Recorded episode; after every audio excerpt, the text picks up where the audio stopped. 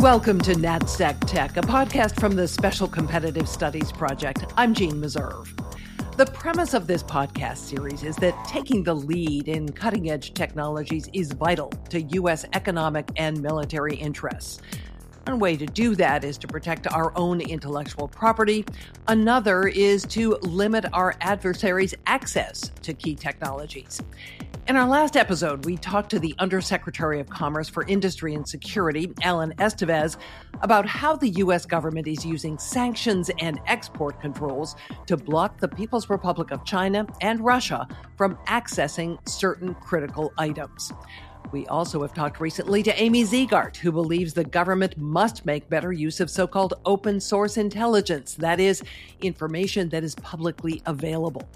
Today, we're going to twine those two threads together, export controls and open source intelligence, and get perspectives from the private and nonprofit sectors.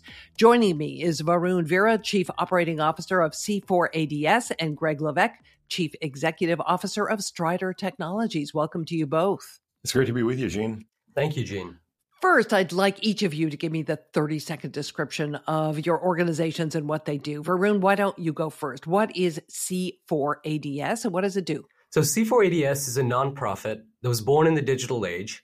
We use open data and cutting-edge emerging technologies to map, track, and ultimately provide the information that can help disrupt transnational illicit networks that we think are at the forefront of our national security that threatens open and plural, pluralistic societies. Greg, tell us about Strider Technologies. Yeah, so Strider is a uh, venture-backed technology company. Um, at our core, we're a data business, and we've built a variety of technical capabilities to collect, process, and deliver open source data, uh, predominantly to corporate customers, but also increasingly government agencies around the world to better protect uh, their intellectual property, that is their talent, their technology and R and D programs, and uh, their supply chains.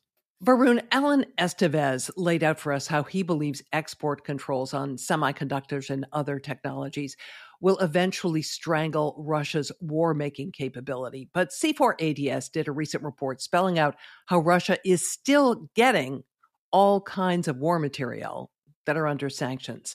How did you find it was circumventing the U S export control regime? Absolutely. So first, I would say that I think Alan is absolutely correct in that Russia depends on a huge amount of foreign materials to supply its defense industrial base. Everything from tanks to fighter planes to ballistic missiles require the import of foreign precursor and finished material to be able to create those products and field them for combat. However, what we're seeing is enforcement hasn't quite kept up with this need. There's an inability at present to track the flows that are leading into Russia from other countries, including China. And this is one of the recent reports that we did, where we found over the last year at least eighty-four thousand distinct shipments from Chinese companies to Russian companies in the defense industrial base. So certainly, while I agree that cutting off these foreign precursor parts can have very significant impacts on Russia's warfighting capability, at present, the international community is not doing enough to track and disrupt these flows. And these materials, are they currently being used in the war in Ukraine? Oh, absolutely. And let me give you an example. Um, a lot of Russia's precision ballistic missiles require things like machine tools, precision machine tools to produce. Nearly all of these machine tools come from outside Russia. Russia does not have the capability at present to produce these domestically. And a lot of these come from uh, Western European countries. And just a few companies may represent a very significant amount of the total machine tool uh, imports that Russia is currently conducting. So just very relatively small targeted effort could have very significant ability in this case on Russia's ability to create the ballistic missiles that is raining down on Kyiv. And you drew your conclusions from data that's publicly available, correct? Publicly and commercially available. So in many cases, we're relying on data sets that are just out there in the open, are easily accessible, openly available. In other cases, we're relying on commercial data, which is slightly more difficult to access, uh, but provides significant insight to map these networks. But you were able to get access. How did you do that? Yeah. Um, there's a tremendous amount of data out there these days. I think that's the bottom line. I think the world has really changed in the, just the last ten, fifteen years on not just the amount of data that's being created, but the amount of data that's being publicly hosted in some way or the other. Any modern economy at this point uh, requires a lot of these data sets. You need to have a relatively open corporate registry so that foreign counterparties can actually assess, you know, mergers and acquisition risk, for example. You need open trade data, for example, to, to allow shipping companies and trade counterparties to have some confidence in the integrity of the trade they're doing with you, it's, and so on and so forth. Uh, there's a tremendous amount of data that's available. It's growing every day, and it's fundamentally important to the international economy and to global supply chains for this data to be available. So the report we're talking about is about um, uh, Russia, but the U S has also ex- uh, imposed export controls against China. Are those any more effective or less effective? Do you know? I don't know if I can I can specifically say if they're more or less effective. I would certainly say the scope and the scale of Chinese trade is significantly larger than that of Russia, um, and therefore the international linkages are significantly larger. So the Chinese challenge is just larger in both scope and volume than the, the Russian challenge. Uh, but both of them are being able at present to circumvent both sanctions and export controls, at least to some degree. Greg, you wanted to jump in there? Yeah, I just wanted to uh, further add on to the comment Varun was making about open source data. You know, we, we're living in, in, I think, a golden era of open source. It's it's it's been ramping aggressively uh, over the last decade, but especially during COVID, we saw a massive accelerant uh, of data and information being pushed online during that period of time around the world. It wasn't just here in the U S or the West. It was in China and Russia. And I think that's an important uh, a point to make, right, is that now the question becomes what to do with that data. So we, we live in a world that is uh, awash with it. The problem really we see is how do you then uh, process it in a way that's meaningful? And in cases like China, right, they've actually literally come out with uh, a policy stating that uh, data is a new key factor of production, right?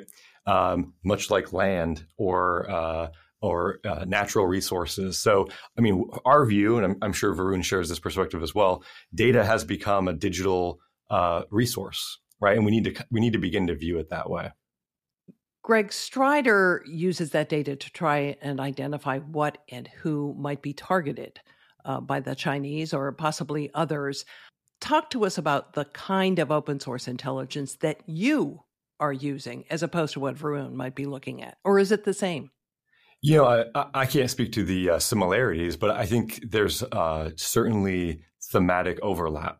And, you know, when you actually break down the types of data that's publicly available, it spans the gamut, everything from social media to uh, work information, employment records, to, as uh, Varun brought up, you know, investment or even corporate uh, information as well. So all of those can be collected in different buckets. What's unique is when you begin to merge them together, especially across different languages, to then create a more contextualized picture of what's going on. Um, not just on a personal level, but even at an organizational level, industry or or country. So what tools are you using to do that? So uh, at Strider, we've uh, built in-house a variety of tools to collect that data. Um, a lot of this is now automated. So we've developed the capability to um, expand our collection and scale that rapidly without the need for human intervention.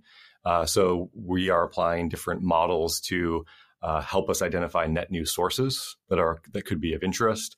Things that took me when I was doing this manually, you know, literally months to put together.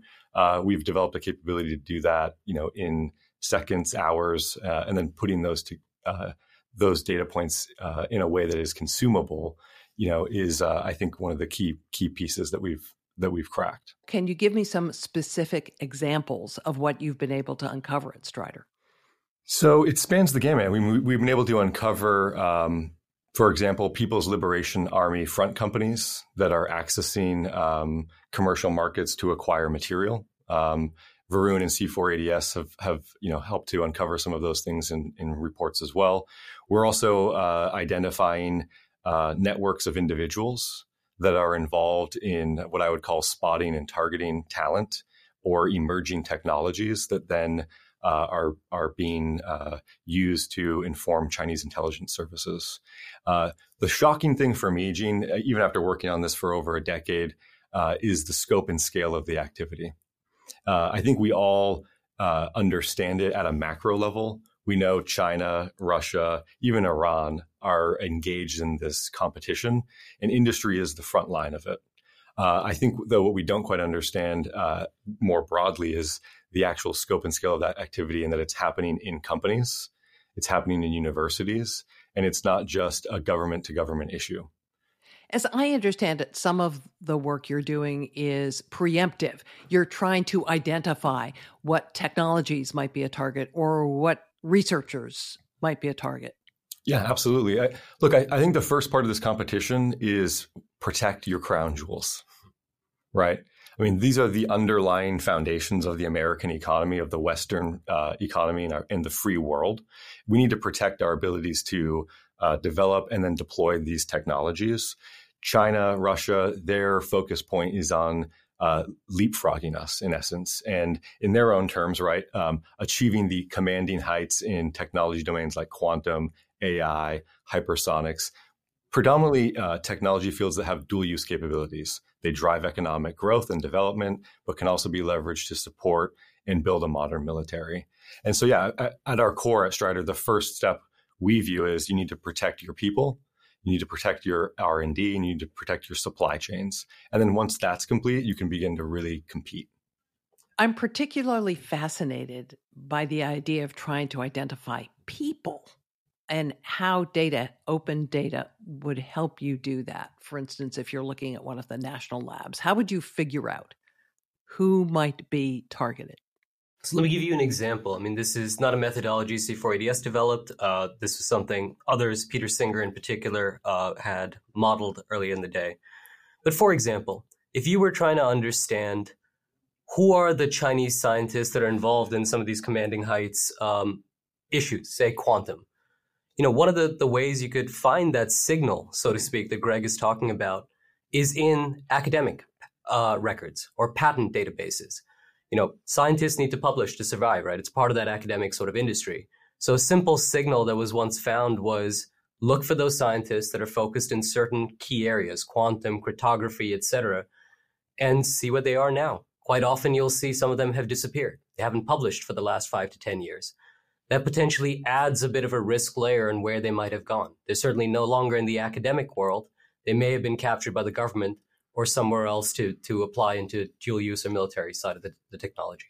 So there's different ways, if you understand the question that you're asking, where you can chain backwards to, to think about where, where that answer is going to be in data, and then focus your collection and processing, as Greg was saying, on those areas to look for that specific risk signal.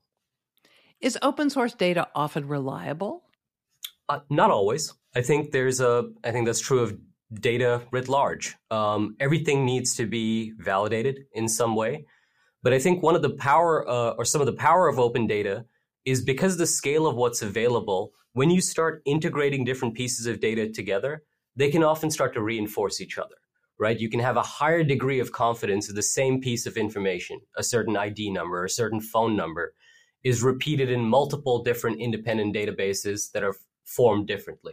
So there are ways uh, where you can use open data to start validating other forms of open data and adding to the, the level of credibility that you have with it.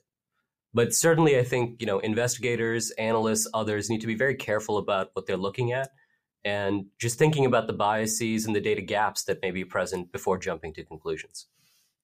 Greg, is the U S government leveraging all of this information the way it could and the way it should? You know, I don't I don't know that any government is, to be frank. Uh, there's certainly, I, I think, an awareness uh, and an understanding now that that is a capability gap, uh, particularly within the intelligence community, that open source data uh, is in many respects unique to what's being collected uh, in more clandestine or advanced means. And uh, and also might be actually the lead generation for some of the more uh, advanced capabilities that exist within the intelligence community, rather than viewing those as the kind of first tool to pull out of the toolbox. So, you know, uh, in terms of leveraging it, I think we are behind um, in general, but that's that's not unique to the United States. Uh, but there are efforts underway to ramp that up and to begin to look at open source as a more rich environment for uh, data and information collection that can drive the mission sets of the U S government. Are any governments doing it well? Uh, the Chinese government's doing it uh, extraordinarily well, yes. I was just about to yeah. say exactly that. I think yeah. some of the most proficient users and, you know, an organization that truly understands the value of P A I is probably the Chinese intelligence services. Yeah. So we really got to think about it from that perspective. And, and look, I'll, I'll bring it to life and give you an example. We, we've collected uh, databases in China of Chinese government agencies using open source to map scientific talent around the world. And then they will apply analytics on top of it to uh, generate scores of individuals. Uh, and one of the more shocking uh, data points is, in some cases, we've even seen databases that include, uh, with those individual profiles, an estimated cost to recruiting that person. So, uh, and I think that's something that's important for folks to understand. That that data set or database that the that this government agency in China put together was not just within academia. They were looking at talent around the world, uh, whether they were in a company, uh, in a nonprofit organization, or in academia. And they, that is what they then will use to fill domestic gaps within their own industries or technology fields. When Amy Ziegart was on the podcast, she said the U S should have a dedicated open source intelligence agency. Do either of you or both of you have an opinion on that? So I don't know if I have an opinion whether it should be an organization or otherwise, but I would kind of come back to something Greg mentioned earlier about the, the size and scale of this opportunity, right? At one point, or right now, the, the intelligence community, for example, segments the world of technology and data into these segments, right? Like human, signals intelligence, et cetera.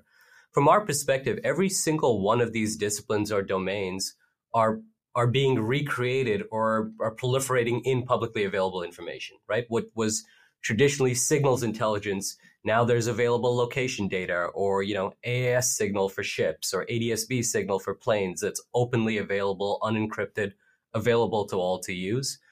So I don't know if it's so much an organization, but I certainly think a culture shift is required to understand that there is a vast amount of capability and opportunity in each of those disciplines outside sort of the fortified uh, walls of classified information. And I certainly think, you know, all enterprises across the U S government and our partner countries should be postured uh, to taking advantage of that opportunity, whether that's an organization or just a culture shift. Do they have the technology or the talent to do that? I think the answer is absolutely. They they certainly do have the technology. The talent exists. You know, uh, this is my own personal even within view. Government. Yeah, yeah, even within government, especially within government. Um, you know, look, America has talent across the board in government and in industry. To me, uh, I think we don't have a data problem within the intelligence community, even on open source. This, the problem isn't data collection. The problem is how do you process it and what do you want to get out of it? Right. And so, you know, I, I like to use this uh, oil analogy, Gene, right? If data is the new oil, then uh, what is what is the output that you want from that? How do you refine it and get these derivative products out of it that can help drive some of the mission sets that the U S government is um, currently working towards? And so, you know, we have that capability to collect the data. It's uh, in many respects in different languages. Uh, different structures. So the question then becomes, how do you get that into a format uh, that can help drive the uh, mission sets of, of different teams? Yeah, no, I would one hundred percent agree. Um, I think there's two choke points or bottlenecks. And I would say one is processing, which is what Greg is talking about here. And the other is procurement, right? Um, I think that's one of the, the fundamental disadvantages that we see sometimes is just the speed of some of the the speed and complexity that's required to get on top of some of these. It would take me a day, for example, to sit with someone like Greg and onboard his capability, if that's what we wanted to do. Whereas it may take the government months, even years sometimes, to get around a fiscal cycle to be able to do that. And all of this this stuff is moving sometimes faster than those, those acquisition cycles. So I think processing and uh, procurement are two of the biggest challenges. It's certainly not talent. Some of my most talented analysts, you know, where they want to go eventually is to make mission impact in the government. So they're certainly drawing in the best. They have the money and the resources to do it. It's how you put it into place. Given those choke points, does government have to better leverage what organizations like your own are doing? Look, uh, industry's taken off. So we're off to the races. It's already happening. Um, our corporate customers, which span the Fortune five hundred here in the U S and around the world, they're already leveraging this to drive their security programs uh, and and their uh, st- strategy operations. So my, my view on it is, look, industry is already going to continue to to ramp up here. Uh, the government is what needs to catch up. one hundred percent agree. Yeah. You know, sometimes I feel we can't keep up. We can't keep pace with the demand at this point. Yeah. We turned down something like eighty-two percent of uh, opportunities that came our way last year just because we can't scale sometimes fast enough to keep up with the demand. Does the private sector have access to all the government data that it would like to have in order to do its analyses? And on the other side, are there restrictions on the data that the government can collect and analyze? No, I think is the, the short answer. And I don't I don't mean that in a negative way. I think it's it's a it's part of that culture shift we were talking about, right? I think you were talking about, you know, the Department of Commerce, for example, the Department of Treasury. They do put out data. They do put out, you know, the specially designated nationals list, for example. That's the the the gold standard for what you use on screening for sanctioned entities. Um, I don't think they are large enough at this point. You know, and an example I would give is we mapped out, uh, again, something Greg was mentioning earlier, in the size and the sco- the scale of some of these Chinese activities. When you look at just the joint ventures and subsidiaries, you know, one or two degrees out from, say, the seventy-nine defense universities in China, you suddenly jump out to something like sixteen to twenty thousand related entities and individuals. The entire S D N list is a fraction of that. So I don't think there's enough information coming out from the government. And again, I think this is part of that culture shift on how should you engage industry? How should you create incentives to move industry in the directions you want them to go? And I think the a better transmission of data can be a very important way to do that. Greg? Yeah, look, I mean, uh, in terms of, you know, do we have data from the government uh, that's helped driving some of these things? No, I mean, that's not necessarily a requirement either. Um, I think within open source, we can put together capabilities that are data-driven that rival what is being put together in government. So in some regards, you know, I, I again, I'll argue that industry is ahead of the curve here uh, in, in thinking about how to collect that information, package it, and deliver it in a way that is not only just um, consumable to customers, but uh, actionable. Right? Something that they can then take and use to make a decision. That at, at the essence of all of this is is what we're, we're discussing. So my whole view uh, has, has been, it's not about collection. It's not just about getting as much data as you can. The next phase uh, for the government, for industry, is what to do with it. And, and you know, we, you asked that question earlier, what are some of the bottlenecks in government? I actually think that's one of the issues, that question, what should we do with this? Right? What is the uh, question we want to answer, and then work it backwards? You know, instead, I think what we see a lot of times is um, just blunt force trauma in collection capability, yeah. And then it just sits there, right? So there has to be better strategy. There has to be a thought out process. What is it that we want to achieve? And then build it backwards. I mean, that was in, that's how you start a business, right? That's how you start a C four A D S. Exactly. You have that mission piece to it first, and then you put the pieces together. Um, in, I'm I'm certain, and I know in some pockets of government that is the structure they they take. But um, you know, you asked about an agency, open source agency. That's that's kind of the issue I would look at, is what what is the what is the need that is being served by having an agency as the clearinghouse for this open source data, right? And what problems does it solve? And I would just, something to add, I mean, I agree one hundred percent with Greg, but I'd come back to something he was mentioning earlier, which is industry is also the front line, right? We're talking about us as providers of some of this information. There's a huge segment of industry that are also consumers of that information to take action. You know, the, the finance industry, communications industry, the transport industry, these are fundamentally the logistics that our adversaries require to carry out their, their activities, right?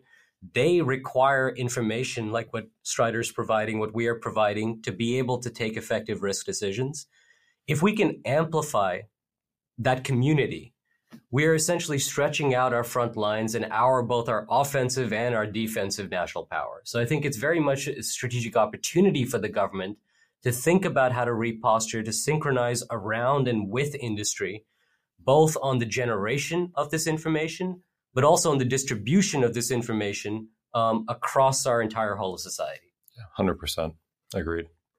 Given the value that this data has, are you seeing efforts by some of our adversaries and competitors to try and limit its availability?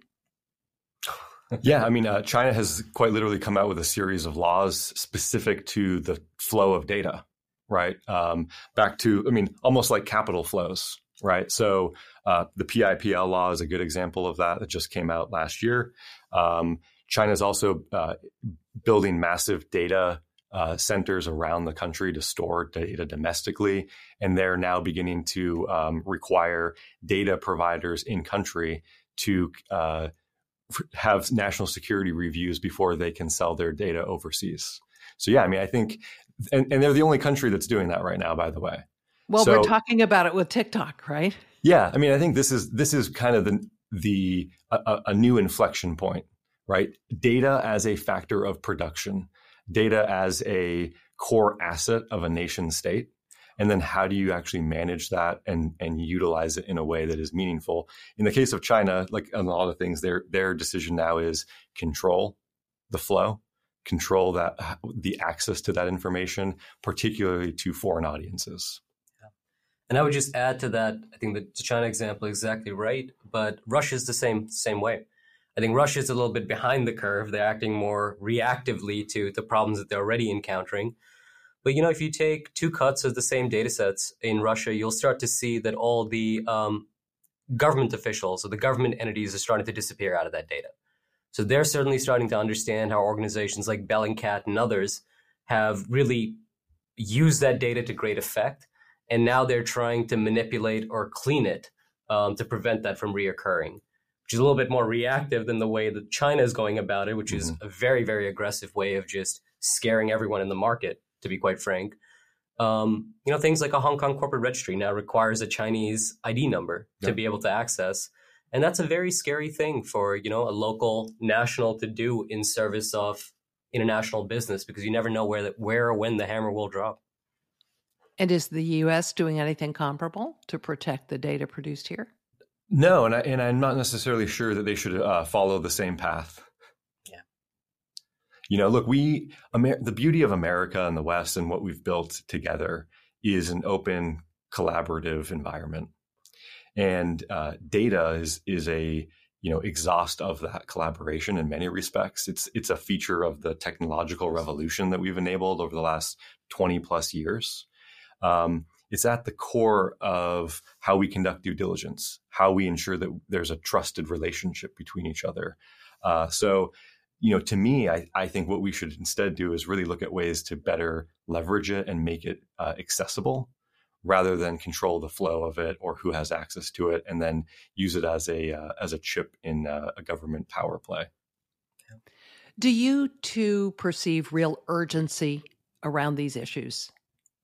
Oh, one hundred percent. I think this is, you know, as I mentioned, my organization is entirely postured around what we call like transnational illicit networks, not the state actors, but sort of the gray networks between them, because we think that is where uh, that's where the security environment is evolving and changing towards. It's the same thing on the, the the flip side. It's the ability to combat these threats. The ability to take advantage of these opportunities is no longer restricted to government. It is a whole of society effort. So I one hundred percent echo Greg that we shouldn't be following China and trying to control and tamp down on data. We should be, frankly, doing the opposite on making this more available, making this more accessible. And I think what we'll find is that community around us will be able to leverage it for, for new types of effect we couldn't even think about. Yeah, yeah. It, it should be like, okay, if it is a factor of production, data is the new oil. It should be unleashed to, to drive economic and uh, development and progress. So, and that, that includes not just companies, uh, but also academia as well. Um, and back to your sense of urgency question, Gene, I saw it really ramp uh, with during the Russia-Ukraine war. And there were companies, I, I even on LinkedIn, uh, geospatial companies mm-hmm. posting images that uh, ten years ago would have definitely been classified. one hundred percent. Uh, about Russian troop movements, their testing of nuclear uh, missile sites, things like that, you know, with a smiley face emoji uh, next to it. I think that really helped to um, visualize for, for folks in government and around the world that what's going on within industry from a from an intelligence and collection perspective is quite truly revolutionary. Varun Vira, Chief Operating Officer of C four A D S, and Greg Levesque, Chief Executive Officer of Strider Technologies. Thanks a lot for joining me here today. This has been a great discussion. This has been great. Thank you so much, Gene. Thank you, Gene. And you've been listening to NatSec Tech, a podcast from the Special Competitive Studies Project. We'll be back in two weeks. I'm Gene Meserve. Take care.